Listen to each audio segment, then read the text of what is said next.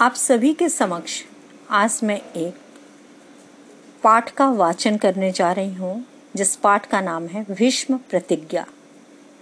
मैंने इस पाठ को तीन परिच्छेद में विभाजित किया है और प्रत्येक परिच्छेद को ध्यान पूर्वक सुनना है, क्योंकि बच्चों, इससे आपको प्रश्न निर्माण करने हैं। तो चलिए शुरू करती हूँ। पाठ का नाम है भीष्म प्रतिज्ञा।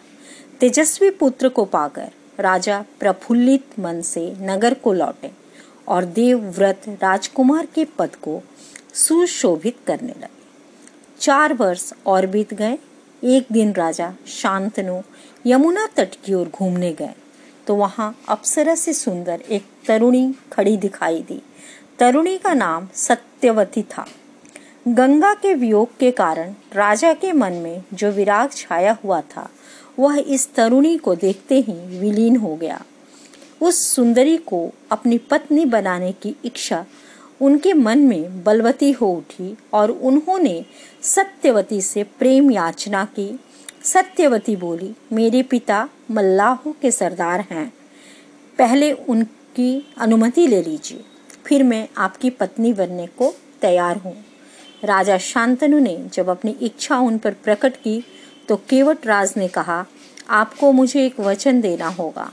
राजा ने कहा, जो मांगोगे दूँगा, यदि वह मेरे लिए अनुचित न हो। केवट राज बोले, आपके बाद हस्तिनापुर के राज सिंहासन पर मेरी लड़की का पुत्र बैठेगा। इस बात का आप मुझे वचन दे सकते हैं? केवट राज की शर्त, राजा शांतनु को नागावार लगी। गंगा सुत को छोड़कर अन्य किसी को राजगद्दी पर बैठाने की कल्पना तक उनसे न हो सकी।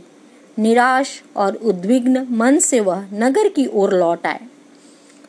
किसी से कुछ कह भी न सके, पर चिंता उनके मन को कीड़े की तरह कुतर कुतर कर खाने लगी।